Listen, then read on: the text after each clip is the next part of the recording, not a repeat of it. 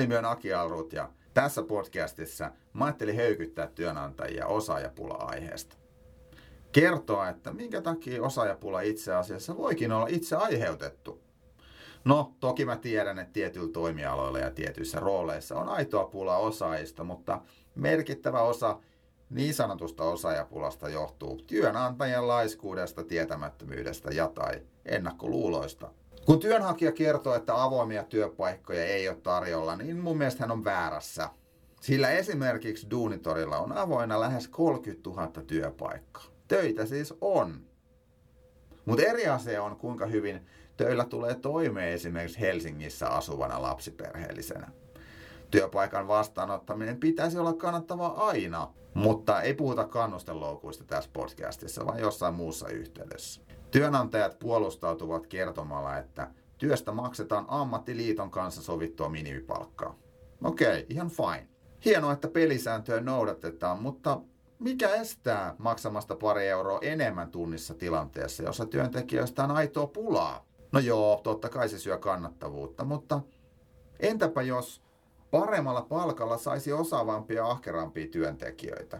Tuottavuuserot ihmisten välillä on moninkertaisia, joillakin aloilla jopa monikymmenkertaisia, joten siinä mielessä parin euron korotus tuntipalkkoihin tuntuu aika vähäpätöiseltä. Vai mitä mieltä sä oot? No tokana pointtina tämän palkan lisäys mä ajattelin puhua kielitaitovaatimuksista. Suomen ulkopuolelta rekrytointi on arkipäivä esimerkiksi monissa IT-alan firmoissa. Kun rekrytointimarkkina on koko maailma, niin työvoiman saatavuus paranee. Jos tietyn osaamisalueen ammattilaisia on Suomessa vain kourallinen, niin kansainväliselle rekrytoinnille ei taida olla edes vaihtoehto. Nämä työnantajat auttavat uusia työntekijöitä muuttamaan Suomeen ja järjestämään elämänsä täällä. Ne eivät voivottele työntekijäpulaa, vaan ovat valmiita käärimään hihansa menestyäkseen kansainvälisillä osaajamarkkinoilla. On työpaikkoja, joissa suomen kielen taito on välttämätöntä. Sitä mä en kiellä.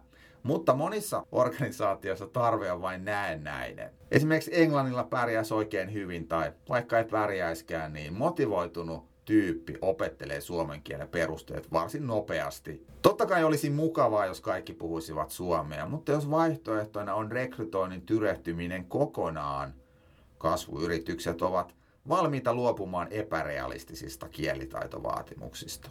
Mutta oletteko te teidän organisaatiossa valmiita siihen? Sitten puhutaan vähän kokemuksesta.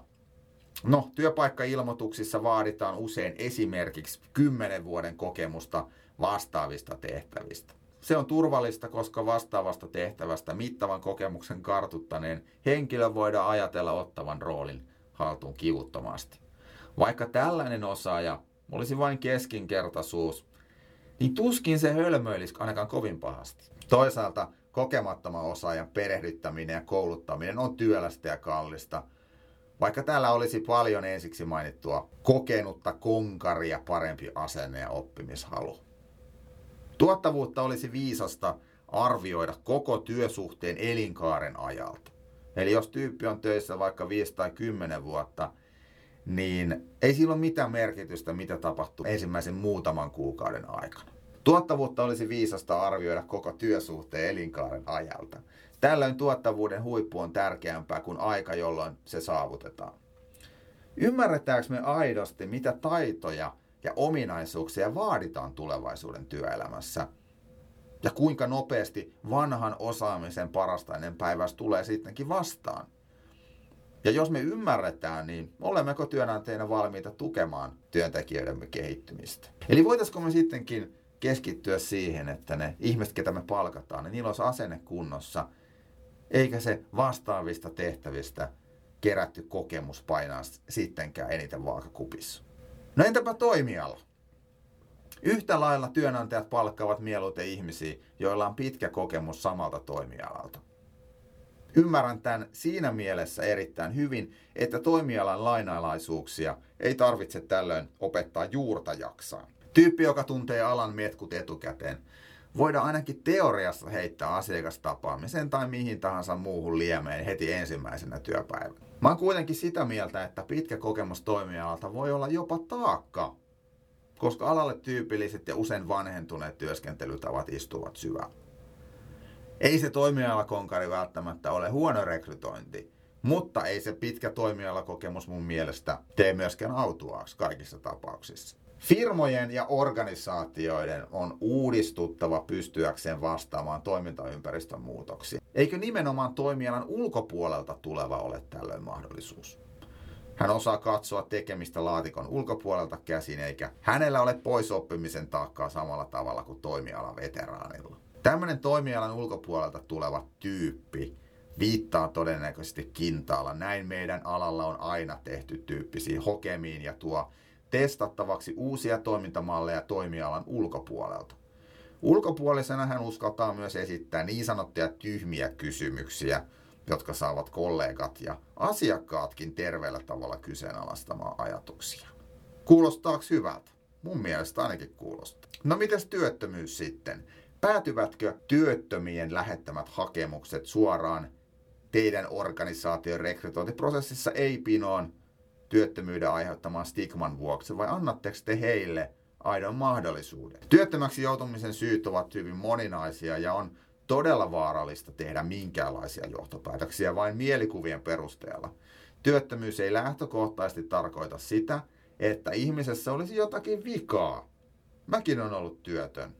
Ja mun mielestä ihan kelvollinen työntekijä tänäkin päivänä. Miksi työttömän pitäisi kärsiä esimerkiksi siitä, että edellinen työnantaja saneerasi kolmasosan henkilöstöstään? Ei työntekijä pystynyt siihen tilanteeseen millään tavalla vaikuttamaan. Tälläkin hetkellä vailla työtä on suuri määrä motivoitunutta porukkaa, jolla on osaamista ja arvokasta työkokemusta.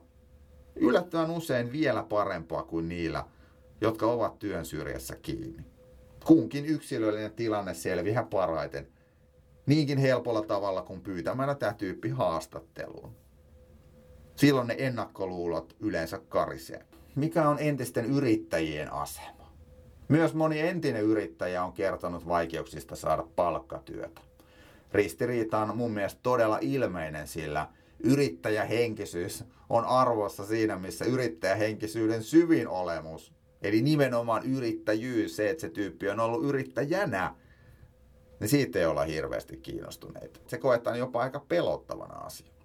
Entisiin yrittäjiin on helppo suhtautua ennakkoluuloisesti. No aika hankalia tyyppejä, vai miltä tämä kuulostaa? Liian itsenäinen, vaikeasti johdettava, kärsimätön. Mitä byrokraattisempi ja perinteisempi organisaation kyseessä, sitä vastenmielisemmältä otukselta yrittäjä tuntuu. Vaikka jokin näistä ominaisuuksista pitäisikin jonkun yrittäjän kohdalla paikkaansa, niin eivätkö yrittäjäkokemuksen myönteiset puolet merkitse yhtään mitään. Harvalla on yhtä paljon kokonaisvaltaista ymmärrystä liiketoiminnan eri puolista kuin yrittäjällä. Jo yksin sen luulisi riittävän syyksi värvätä entinen yrittäjä. No ikäsyrjinnästä puhutaan myös paljon. Aihe on siinä mielessä hankala, että ikäsyrjinnän todistaminen on lähes mahdotonta. Jos me kysytään ihmisiltä, että harrastatteko te rekrytoinnissa ikäsyrjintää, niin eihän kukaan sitä myönnä. Eikä siitä juuri koskaan jää minkäänlaisia todisteita. Tämän vuoksi me joudutaan kantaa muodostaessamme turvautumaan hajanaiseen ja ristiriitaiseen tutkimustietoon sekä ihan omiin subjektiivisiin mielipiteisiin. Vaikka rekrytointipäätöksessä ei aina olisikaan kyse ikäsyrjinnästä, sen taakse on todella helppo mennä epäonnistumisen hetkellä. Eli kun mä en pääsekään haastatteluun ja mä oon vaikkapa tietyn ikäinen, niin mä ajattelen, että se ikä on se ainut syy, se tärkein syy, minkä takia mua ei haastatella. Joskus asia on näin, mutta ei suinkaan aina. Ikäsyrjintä ei mun mielestä olekaan ihan niin yleistä kuin me ensi alkuun kuvitellaan. Mutta sitä en kiellä, etteikö sitä esiintys jokaisella toimialalla. Ikäsyrjintä on tosi vastenmielinen ilmiö, kohdistuipa se sitten minkä ikäisiin tahansa. Ei se osaajapula ainakaan helpotu, jos alle 25-vuotiaiden ja yli 50 hakemukset päätyvät automaattisesti ei-pinoon. Kummastakin ikäryhmästä löytyy nimittäin mittava joukko ihmisiä, jotka kieltäytyvät toimivasta stereotypioiden mukaisesti. Nuori voi olla osaava ja vastuullinen. Vastaavasti keski-ikäinen saattaa olla tehokas ja uudistusmielinen. Ennakkoluuloista pääsee eroon vain kokeilemalla. Kun palkkaat ensimmäisen toisen, kolmannen, neljännen ja viidennen palkkaaminen on taatusti paljon helpompaa. Osatyökykyiset hän ovat rinteen uuden hallituksen agendalla, mikä on tosi hyvä asia. He ovat sairauden, vamman tai jonkin muun syyn vuoksi osittain työkykyisiä tiettyihin tehtäviin, mutta usein pienetkin mukautukset työolosuhteissa johtavat siihen, että ihminen pystyykin hoitamaan työnsä täysipainoisesti. Ennen puhuttiin vajaatyökykyisistä ja muilla negatiivisilla termeillä, mutta onneksi tämä osatyökykyisyys, se, että korostetaan sitä jäljellä olevaa työkykyä, on sen korvannut. Osatyökykyiset eivät useinkaan pidä työtä itsestäänselvyytenä, missä suhteessa he poikkeavat edukseen, kun tarkastellaan kaikkia työllisiä. Kyllä me työkykyiset ollaan usein aika kermaperseitä, ollaan, aika, ollaan liian varmoja työpaikoista. Ehkä ei anneta itsestämme riittävästi siinä työssä, vaan jotenkin ajatellaan, että hei, mulla on turvalliset olot, mä voin tehdä vain sen, mitä vaaditaan. Tämmöistä ajattelua ei taas ole osatyökykyisillä, jotka aidosti haluaa sen työpaikan. Ja miksi ne haluaa sen työpaikan, niin kyse ei ole vaan rahasta. Työ ei ole heille vain työtä, vaan tapa olla osa yhteiskuntaa. Muun muassa sen vuoksi osatyökykyisten työmotivaatio on vertaansa vailla. Esimerkiksi kansallisen rekrytointitutkimuksen mukaan nimenomaan työn hakijan motivaatio on tärkein tekijä rekrytointipäätöstä tehtäessä. Eli tosi paljon enemmän meidän pitäisi kiinnittää huomioon siihen, että miten ihmiset osoittavat sitä motivaatiota rekrytointiprosessin aikana. On eri asia sanoa olevansa motivoitunut kuin osoittaa se. Entäpä vaihtuvuus sitten? Luonnollisesti osaajapula voi johtua rekryhaasteiden lisäksi tai ohella myös kasvaneesta vaihtuvuudesta. Jos kuormitus on liian suurta tai työn mielekkyys puuttuu, kovalla vaivalla rekrytoidut ihmiset vaihtavat työpaikkaa ehkäpä jo koeajalla. Osaajapulan ratkaisemisessa organisaation sisällä tapahtuva kehitystyö onkin välttämätöntä, jotta työolosuhteet vetävät pikemminkin puolensa kuin hylkivät. Jos työtä joudutaan rekrytointivaikeuksien vuoksi tekemään liian pienellä porukalla, miksi emme hyödyntäisi ruuhkahuippuna esimerkiksi vuokratyövoimaa tai kehittäisi palveluprosessia tehokkaammaksi esimerkiksi digitalisoimalla. Harvoin on tullut vastaan tilannetta, johon ei olisi minkäänlaista ratkaisua olemassa. Kun työntekijöistä pidetään hyvää huolta, he pysyvät paremmin työsuhteessa. Se tuo mukana muitakin hyötyjä, kuten sen, että tyytyväinen työntekijä haluaa puhua työnantajastaan hyvää myös talon ulkopuolella. Hän saattaa jopa suositella työpaikkaa tuttavilleen ja auttaa sillä tavalla työnantajansa pääsemään rekrytointitavoitteisiinsa. Vastaavasti osaajapula vain pahenee, jos tyytymättömät työntekijät haukkuvat työnantajansa omissa verkostoissaan. Kynnys haukkumiseen on muuten paljon matalampi kuin kehumiseen. Kannattaisi ottaa tämä asia vakavasti. Mikä se meidän osaaminen sitten on rekrytoinnissa ja työnantajan mielikuvan rakentamisessa? Ei voi olla korostamatta siitä tosiasiaa, kuinka paljon ammattitaitoa nämä molemmat vaatii työnantajalta. Niitä asioita ei voi tehdä vasemmalla kädellä, jos haluaa menestyä. Kompastuskiviä on enemmän kuin jaksa luetella, mutta mä nostan pari yleisintä esimerkkiä. Ensinnäkin työpaikka-ilmoitukset ja niiden kampanjointi sekä työnhakijoiden kohtelu. Työpaikka-ilmoitusten suunnitteluun, toteuttamiseen ja kampanjointiin kannattaisi käyttää paljon enemmän aikaa hyvä lähtökohta ainakin aluksi voisi olla se, että siihen käytetään aikaa vähintään kaksi kertaa sen verran, mitä tällä hetkellä. Totta kai me tiedetään, että kaikkien aika on kortilla, mutta jos rekrytoinnin merkityksen ymmärtää, priorisointi on suorastaan helppoa. Jos sä et halua priorisoida siihen aikaa, niin ei se sitten todennäköisesti teidän organisaatiollekaan ole kauhean tärkeä asia. Kehno työpaikka-ilmoitus voi tehdä tyhjäksi kaikki muut ponnistukset, joita osaajapulan ratkaisemiseksi on tehty. Eli vaikka kaikki mun listamat jutut olisi kunnossa ja työpaikkailmoitukset tehdään huonosti, niihin ei keskitytä, niihin ei anta aikaa, niin se kaikki muu työ on ihan turha. Siksi on silkkaa hullutta julkaista ilmoituksia, joihin ei itse voi suhtautua ylpeydellä.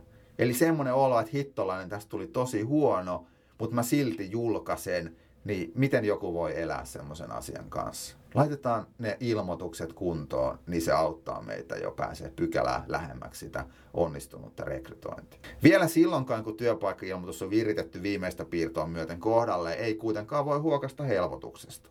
Sillä ilmoitus pitää saattaa kohderyhmän tietoisuuteen oikeissa kanavissa.